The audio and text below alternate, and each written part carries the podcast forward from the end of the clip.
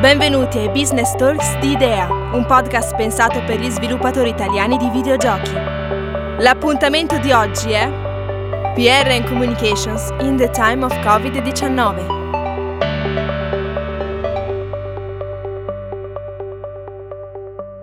Welcome, thank you for taking part of this new business talk. And actually, last time was the first time that we did it. It was in Italian. this one will be in English. I will be again the moderator. I've never did some moderation in English, so I hope to do well in that. And this time we have Stefano and Emily uh, as our guest, and they we talk with us about PR and communication. So welcome Stefano, welcome Emily. Uh, if you want to do a brief introduction about who you are, what you do, I, I, I think a lot of uh, people already know you, but you know.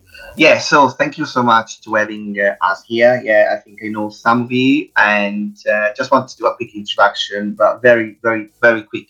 It's more about all of you guys than us. Uh, so um, my name is Stefano, um, and I am from Renaissance PR. I founded Renaissance PR as a small boutique PR and communication agency uh, made by people that work in the games industry since at least 10 years. So everyone in the team has got 10 years experience, coming from different background. As you know, as some of you know, and I you hear my Italian accent uh, is quite strong. I live in the UK since 2006, and uh, the idea of today is just giving you a bit of uh, answer your question about what's happening in the world and how you can overcome um, the launch of your game, corporate PR, crisis management, and anything that you can have as a question. We are we are here and we we, we happy to help uh, to provide um, any type of direction. Uh, with me, got Emily Breed, which is one of the most respected professional in the PR world, and I love Emily. We worked together when I was in Italy still, and um, Emily's been in the industry for 20 years. She worked on different brands. So I don't know, Emily, if you want to give you a quick introduction from me. I know you know you know Italy very well. Uh, so I'm really embarrassed that this is in Italian because basically because I can't speak Italian. I'm sorry. I can speak French and Spanish, but never managed to learn Italian, even though Italy's one of my favorite places on the planet. And I'm terribly gutted at the moment that I can't visit it. I worked in the industry for 20 years, and lots of that has been with Steph um, when he was Italian journalist and then Italian PR, and then he came over here to Ubisoft, and we were just friends. And yeah, my background is PR, uh, although I did start as a QA tester and then went into PR and finally worked with Steph. And we work remotely and flexibly um, anyway. And one of the reasons why I've work with Steph is because I've got very small children. So the normality of working for me is changed because of that. And then here came coronavirus and lockdown. And that's what we're going to talk about today, isn't it? Yeah, absolutely. I would start with that actually. Then, like, like we did last week, we want to keep it as an, an open discussion, as open as possible. So, if anyone has any question, just write in the channel and we will answer that. So, first thing is that, okay, coronavirus changed a lot of things. First of all, how did it impact your your business and how you work? And then, uh, what is communication and PR under coronavirus? I believe there is um, one thing is important to assess is that from an agency point of view, we we are really used to uh, uh, on uh, in uh, using an agile methodology and a remote in, in, a remote way. So we didn't change a lot uh, for us. But what allowed us is to know and overcome difficulties that people that a company that doesn't have this methodology, we're using this methodology have. So in this way, we think we, we're quite in a good place. Uh, in regards of the games industry per se, what we uh, we start collecting metrics and data about our daily job uh, since essentially when things start happening in Italy, and yeah, my family is in Milano, so I I have to be completely honest. Uh, I end up crying a couple of times, and even now still happen a bit because I'm very scared but at the same time, I just needed to go on and continue. Say, okay, what we need to do with our job, with our clients, and everything. What we discover is that because of the whole lockdown situation, there is a massive slowdown for all the channel that you can see both on content creator side, so YouTubers and general streamer, and on uh, media, traditional media side. So from one side, you have uh, a drop in investments for advertising in media, because company now are just uh, trying to save as much as possible.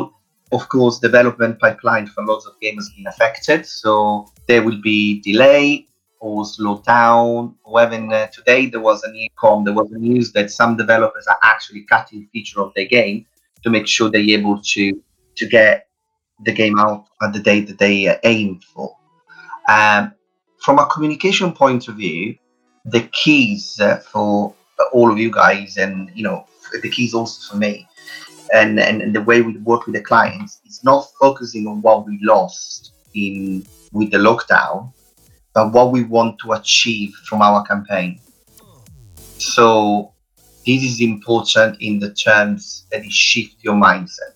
A practical example is uh, there is no Gamescom, for example, and there is no E3. If I start thinking about, oh my God, I lost an opportunity, this is where I start feeling a bit desperate. And it's, it's normal. it's normal because uh, events are a key but if I start thinking, what was my goal at Gamescom and identify the goal, then I can start saying, okay, if my goal was meeting media, then I'm gonna have, uh, yes, I don't, I don't need to go to Germany. Can I do something in a different remote way, for example? And this where all the shift in the mentality uh, on um, working in the, in, in the age of lockdown can help a lot actually to spend less money and to achieve the more or less the same results. Well, I think it's changed. I mean, obviously, it's undeniable that it's changed for everyone. But I think what we've experienced as Renaissance is start start at home. So start with the staff. Are the staff okay? Because, like Steph said, people are suffering from anxiety at different times as well. So, like, we have a call every morning at 10 a.m. And there's been different days when different people have been upset or stressed by the situation. And no one can work to capacity if they're not feeling okay. And I think the other thing is to accept that we are working in different circumstances and to be kind to people like because of that so, as we were talking at the very beginning, my circumstances now I have two very young children at home, but other people will have got a sick parent or grandparents they can't see, or, you know, just personal things that are causing them anxiety. So, the first thing is, are the staff happy? And then every company has ways of handling that. So, one of our clients has now a call every morning on Slack and they have to wear silly hats. And how is this affecting your client? So, like Steph said, one of the things we're experiencing with a lot of our clients is QA delays.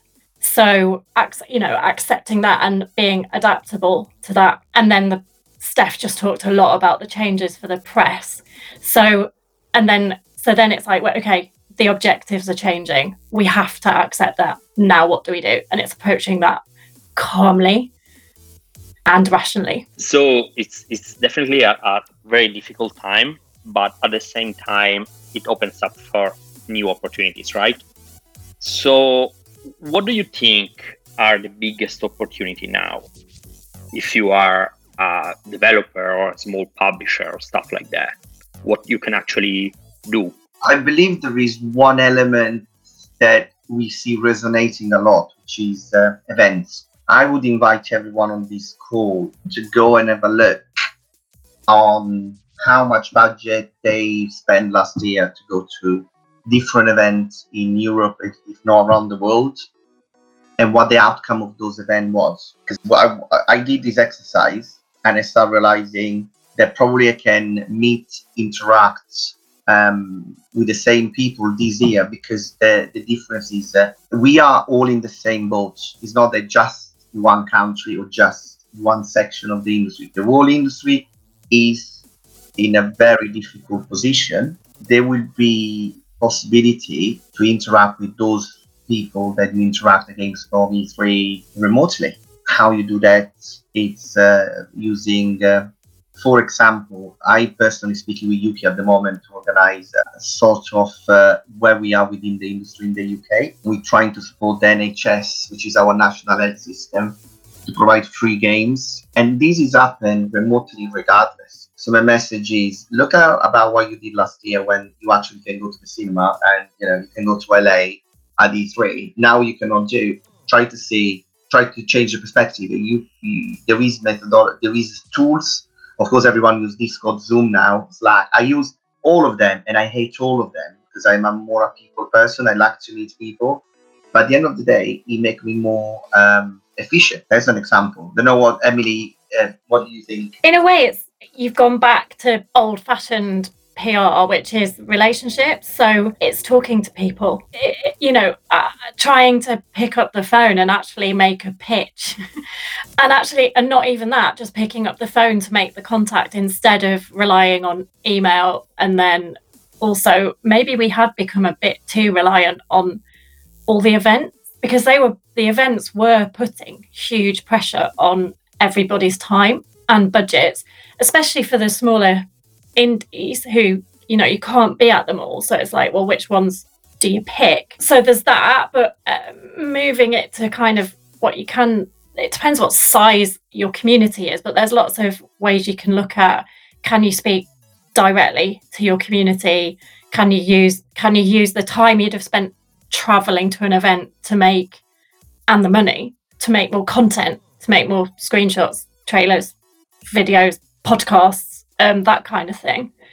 And it's about the other reason why I think it's slipping back to the older ways is it's important. It's the code is going to do some talking, provided you're happy to, you know, the, provided your game is at the stage where it can be reviewed or, you know, hands on. Can people play your game and that, and how do you present it? And then we can talk a bit more about some of those tools and opportunities, can't we, Steph? Yes, indeed. These are very general methodology we, we, we literally started using for a few weeks now. But uh, maybe after this, I don't know if um, anyone in the group have a specific question about anything, about their project, their challenge, or something that they don't know how to overcome. Absolutely, we, we can be a bit more granular and bit more concrete advice. But what we discover is that the whole idea of uh, um, a streaming platform, it works absolutely as a joy at the moment. There is companies, at least five companies in the UK now and two in the US,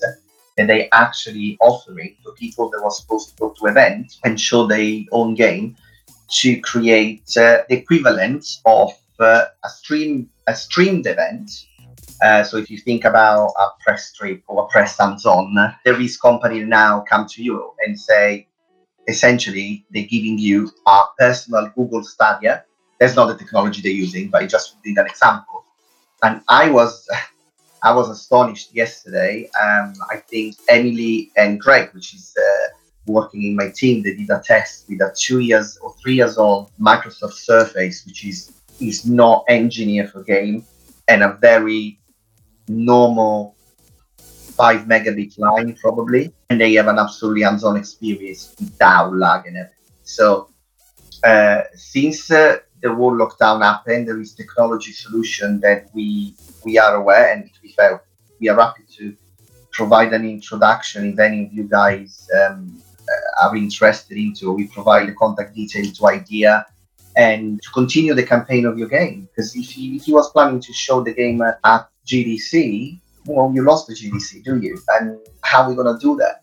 And there is solution there that if you put in a budget sheet, they probably cost uh, the same or maybe a bit less than flying free for people to San Francisco and and, and stay there for travel accommodation and, and stand. So these are these are one of the examples that we see. Yeah, I was in the demo. It's, it was so this was one technology, but because I like it, it felt magic almost like they still have a studio in West London and two technicians actually work in the studio, but they're socially distant. So like it, they sit at opposite ends. And then your code sits on their hardware, which is really high end. And then the journalist, wherever they are in the world, logs in and then takes control of that PC. And then it was really good because I, I come from a series of publishers where security was like a real issue. So there was ways of fingerprinting the demo so that it couldn't be the guy at the other end, the journalist couldn't record it, for example. But whilst that journalist was playing, the agency NJ Live could make a recording and then send that to the guy so they'd have their own video capture. It seemed quite powerful. And yeah, you can have a really rubbish laptop. It, it doesn't mean that you need a good one.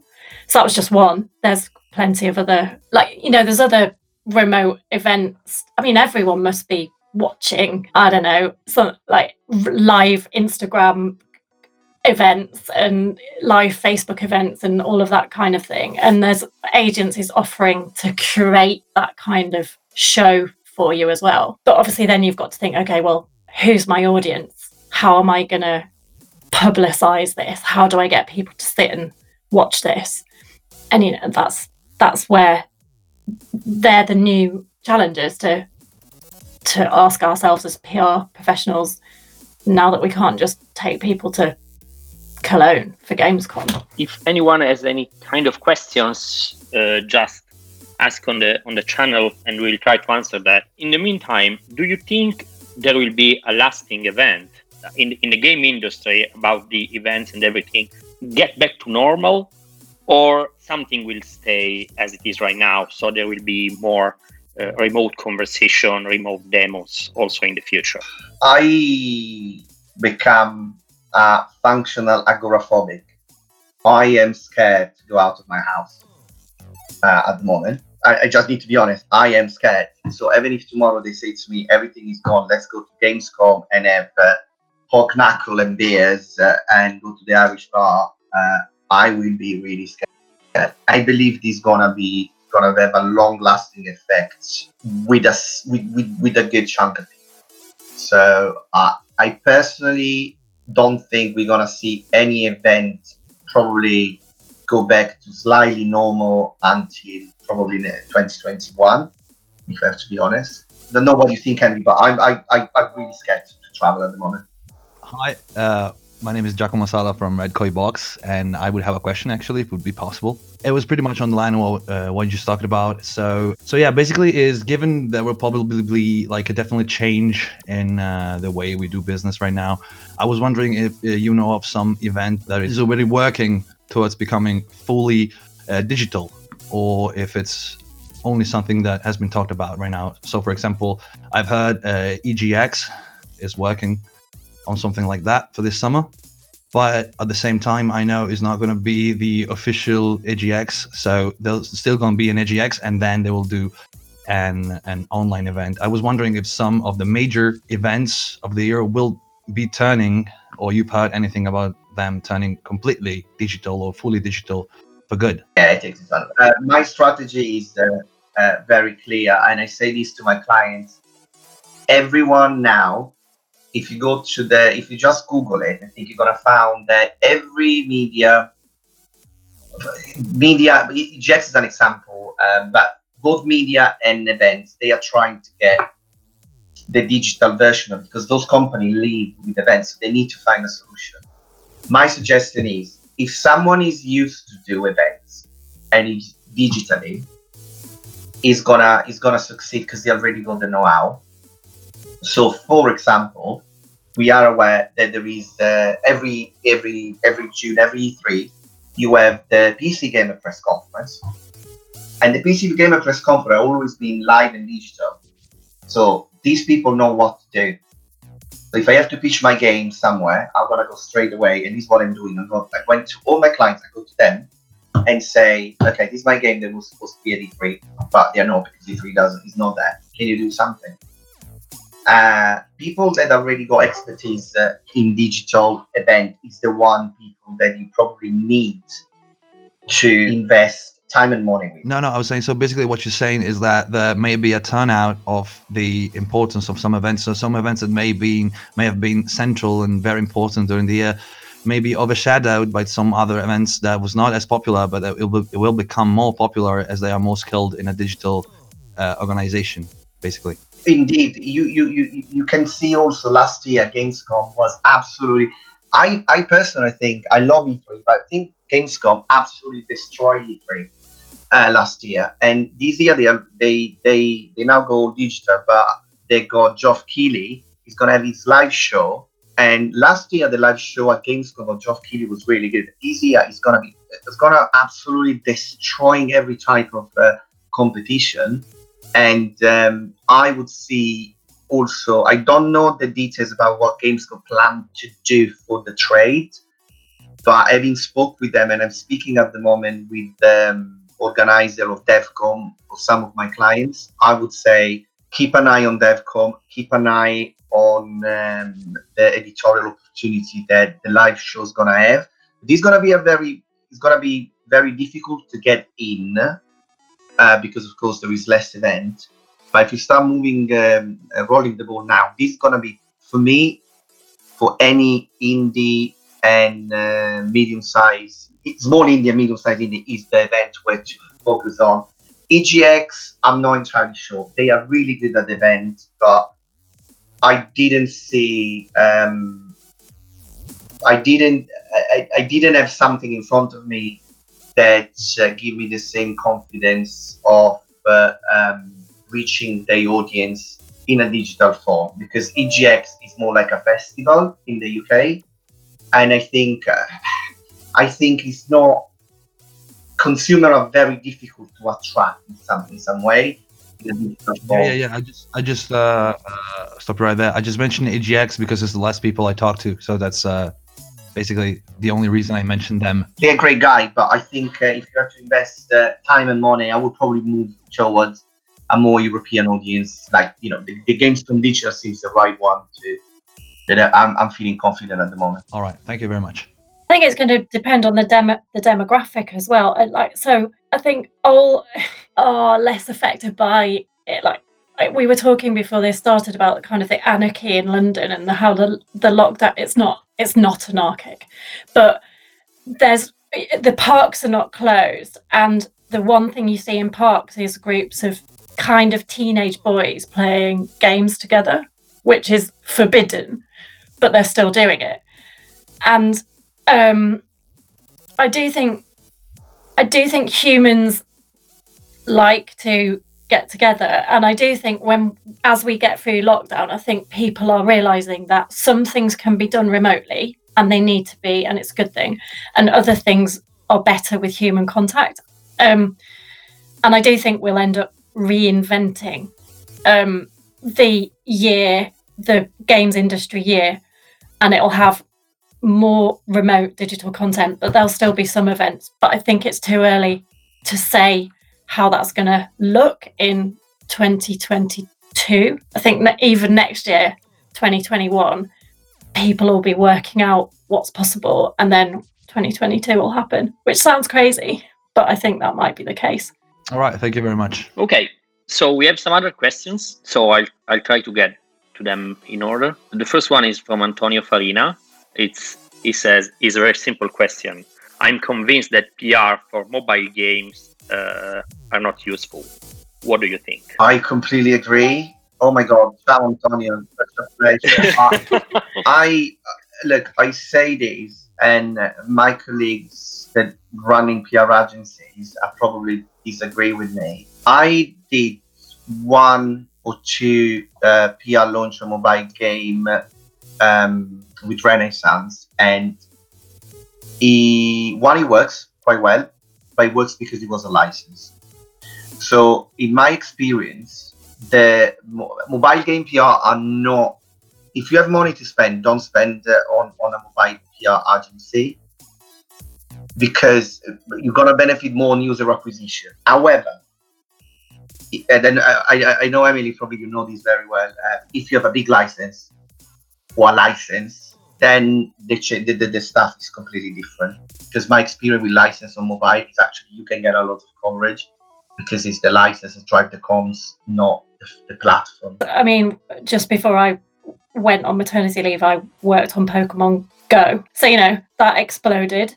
And so, but that's an exception. Um, I've also, I also remember working on the Deus Ex mobile game at Square Enix, and that got a lot of coverage. Um, not least because of how they teased it. But again, I think that's exceptional. I agree with Stefano entirely. It's about user acquisition. So if you've got budget, spend it on that because it's a numbers game in mobile.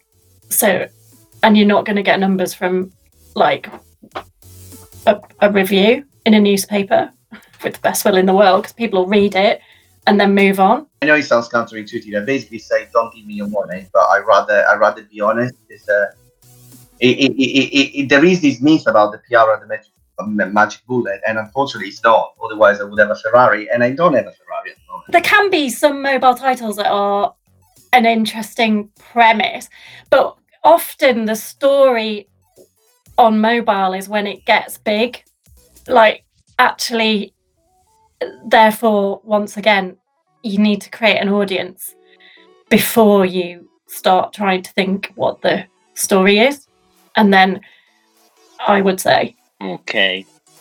So, another question from Lorenzo is Hi, has someone that are involved in the main industry circuit developing a sort of long-term plan for major events like uh, new congregation websites or new application in case coronavirus will turn out to be a cyclic, cyclic issue that we have to face every winter. So the question is if there is a digital event that is yeah probably some big players are already thinking about what to do just in case it, it's cyclical. I believe the whole industry is doing that. Everyone that works in events, everyone working events is uh, we having conversation. What I would be surprised, it would be an amazing uh, opportunity for uh, what remains of E3 is actually reinvent themselves, thinking this year to reinvent themselves and coming next year in June with something completely different and lives on your screen and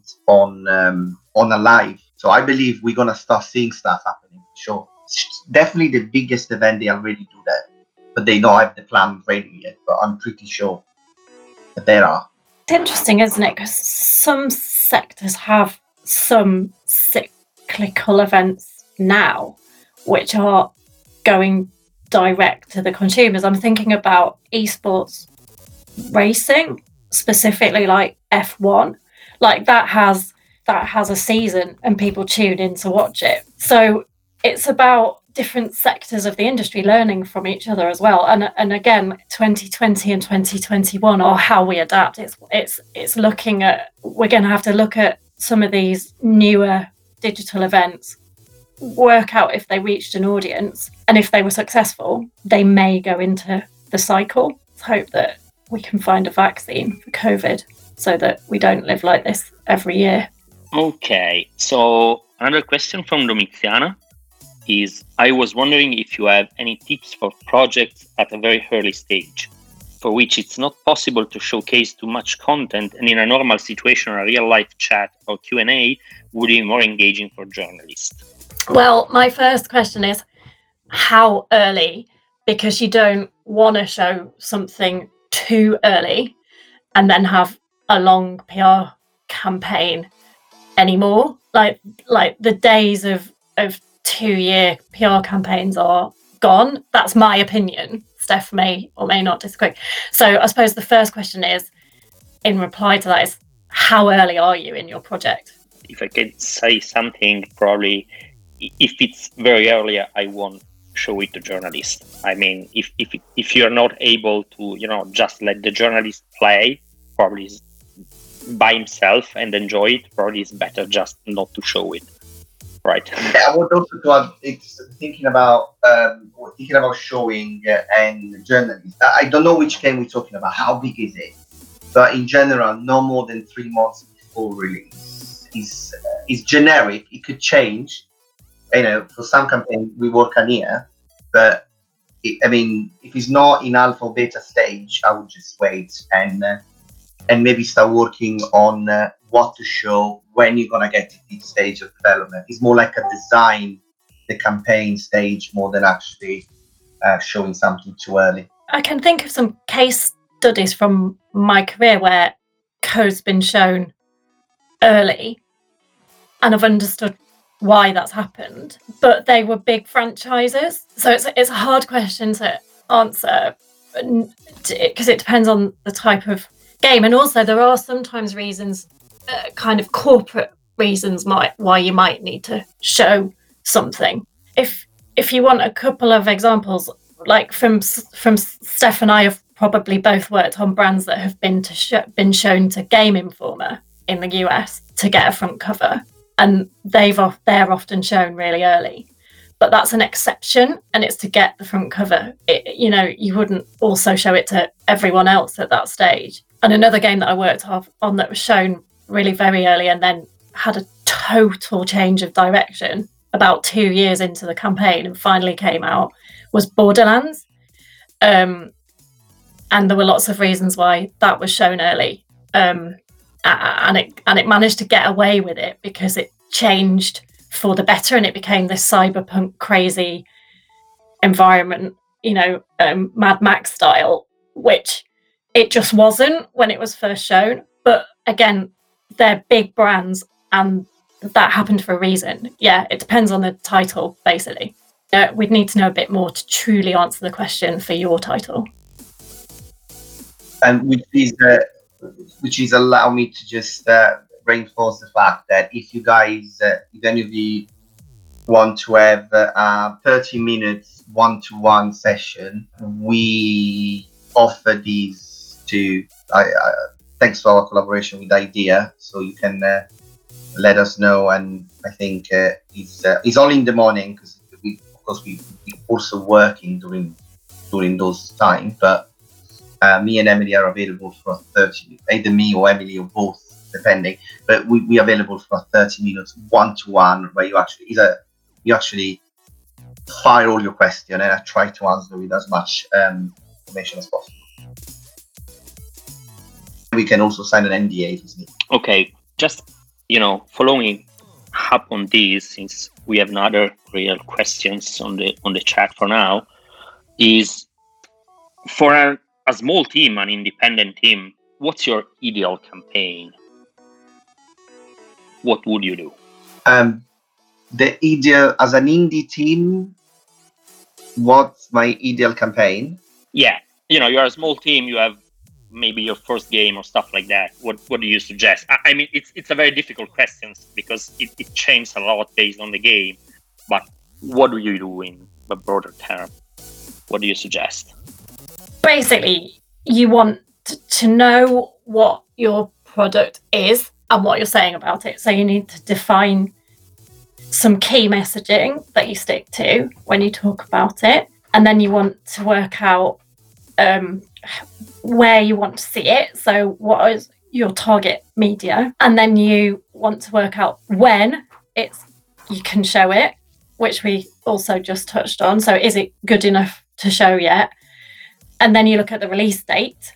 You go, okay, we're aiming for September 2020. And then you kind of work backwards and you go, okay, well, if it's in September, I need people to review it at the end of August. That's going to, you know, so then I need code in July for that, and then you and then can they preview it? So let's work back, and then so it's so all. I suppose like what I'm saying is the the first principles of a PR campaign is you need you need your messaging and you need a timeline, and I and I always work back from the release date and then and then work out when I'm going to do the reviews, the previews, the first looks, the exciting news, all of that kind of thing. Steph, do you want to add some more detail to my skeleton. Absolutely sense. The, the main thing, the, the, the biggest things we found about people coming to us is that they're coming to us too late. All the stuff that Emily mentioned should be done at the very beginning. What are you selling? If, if, what, if, if, if, you, if, if you go and buy a car, you know why you want an Alfa Romeo versus a Honda. And it's the same kind of principle. When you start the, defining, uh, when, when, when you start working on your game, try to plan in advance uh, what you're selling and how uh, how long uh, in advance uh, you want to start to uh, build the buzz about it. Again, in general, for indies, we because there is implication of a budget, channels, community, content creators. I am generally suggest three months. It's a good time. Six months is a long campaign. Nine months is generally a, a, a, a stretch because it's too long and you need to have a lot of stuff um, to say in, in, in, in, you know if you work on a nine months campaign you don't want to uh, stress people releasing every single thing you do because people's interest is only certain element so to summarize know what your game is and plan. When you write your game design document when you find the first draft and when you start talking about finding investment you already need to have probably an idea and go to speak with a PR, PR, um, a PR person. Yeah.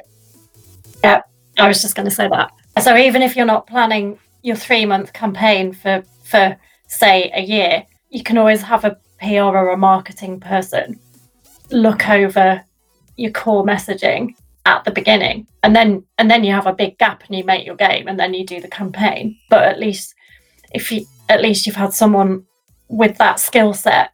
Stefano since you work both um, you know uh, with, with different companies. Um, have you found some differences working with Italian teams and UK teams? Wow. Um, mm, not really. I mean, I think there is one thing that they keep banging on that a lot is sometimes Italian think that they are not good enough, and this is not true. I saw very create more to be fair, I sometimes saw very creative pitches of projects that never got released in Italy. What I think in the UK is quite more more easy to find find funding and some other stuff, but I, I don't think there is any major difference in working on uh, on uh, with team in the UK or in Italy. I think um, what is the difference? It's not the country; it's more like the experience. So I worked with very experienced people in Italy and I worked with very experienced UK, and that was very similar. I work with very unexperienced, or I talk uh, with very unexperienced people in Italy, and the same is in the UK. But um, no, I don't think there is a lot of difference. I don't think so.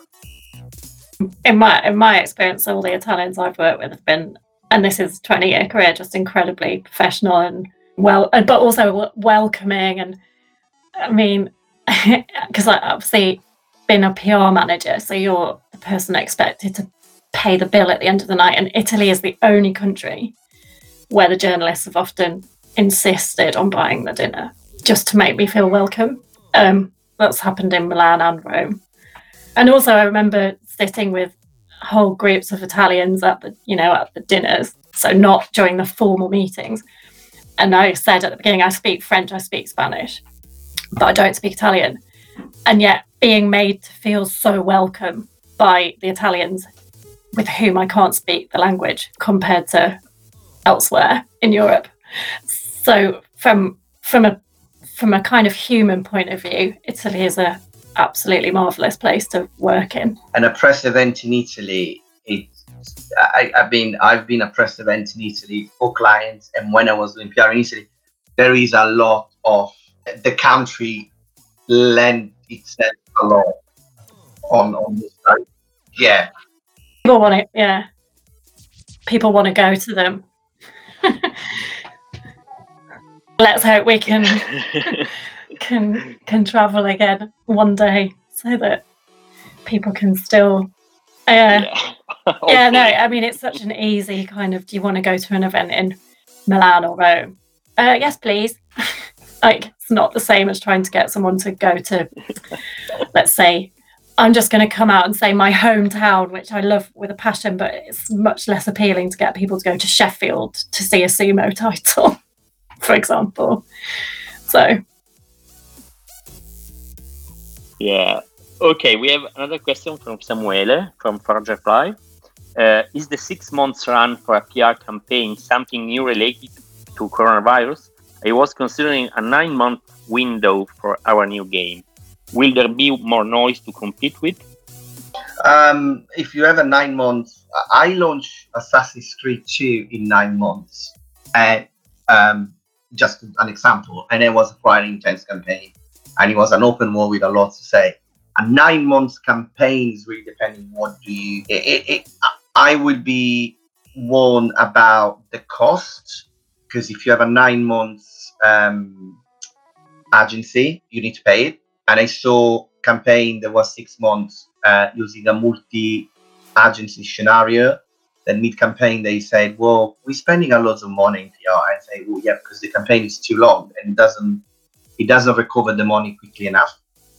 But maybe this is not your case because you go you you'll be very well funded and everything. Uh, I think with coronavirus, the problem is there is less journalists, less publication that are keen to write because the, the situation that is now in the UK, we have like 20 freelancers that write for 50 publications that are not writing because there is no budget to use freelance. There is an article from uh, GI.biz that came out yesterday from the former editor of Kotaku that left that he picture a very, very sad media landscape. I don't agree with all of it, but I think uh, he had some quite good points. So to answer your question, I say nine months is a long campaign. You're gonna struggle to get coverage now, and then in September or in Q4, you need to see what the the, the platform holder is gonna do. Uh, we don't know when next gen is gonna launch, but guarantee that when those gonna launch, all the news, all the media, everyone gonna go to those people first and to and to every everything else after. So it's a very tough uh, decision to make um, at the moment. So I would say you can do nothing. You have a, a nine months from now. Wait a couple of see how the market evolves, and then decide how long is the campaign. Because in six months you can launch pretty much any type of game, as a from a point of view. So you don't need nine months really.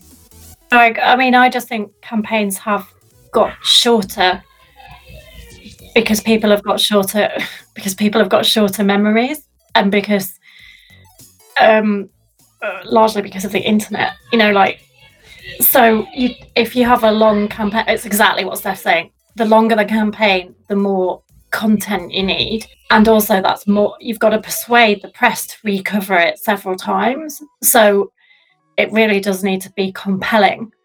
So you need to work out whether or not you can sustain it. And there is one thing also like to add that, that is an error that everyone does. I do sometime, and I'm just trying to get better at this when I design campaign. But whenever you have a PR beat, it could be an announcement or a trailer or anything, try to have some metrics measuring uh, we see a lot of publishers, a lot of people, a lot of indie um, trying to track the wish list on Steam versus when the media eats. Uh, and there's a good methodology. It's not going to tell you about how effective your campaign or how many copies you save, but if you start speaking, uh, see a spike on the wish list, there's going to be a good. Um, sorry, it's my Alexa say something, but no, no worries.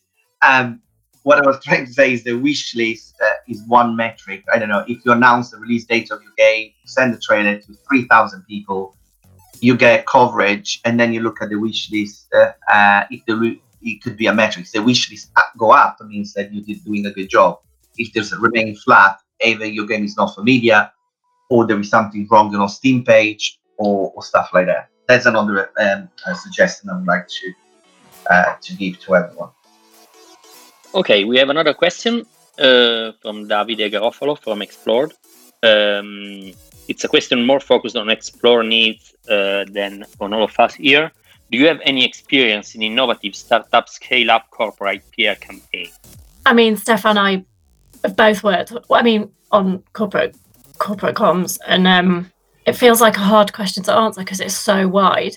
Um, almost feel like that's one for the thirty for a 30 minute chat separately. yeah. Especially given it's five o'clock. Um, but yes, uh, yeah. Um, I mean, in terms of, if I'm understanding the question correctly, it's can it's kind of can you can as well as doing consumer PR, can you turn your hand to corporate PR? Which, Okay, so I think the answer Definitely. is yes. Let's chat about it in a 30 minute talk, okay? yeah, okay, exactly. Yeah. Exactly. so Exactly. Exactly. it's six o'clock here, five o'clock for you. So I think it's time to close it up, right? So th- thank you, Stefano. Thank you, Emily. Um, the, the this business talk will be available to download later. Uh, in the meantime, if you want to contact Emily and Stefano.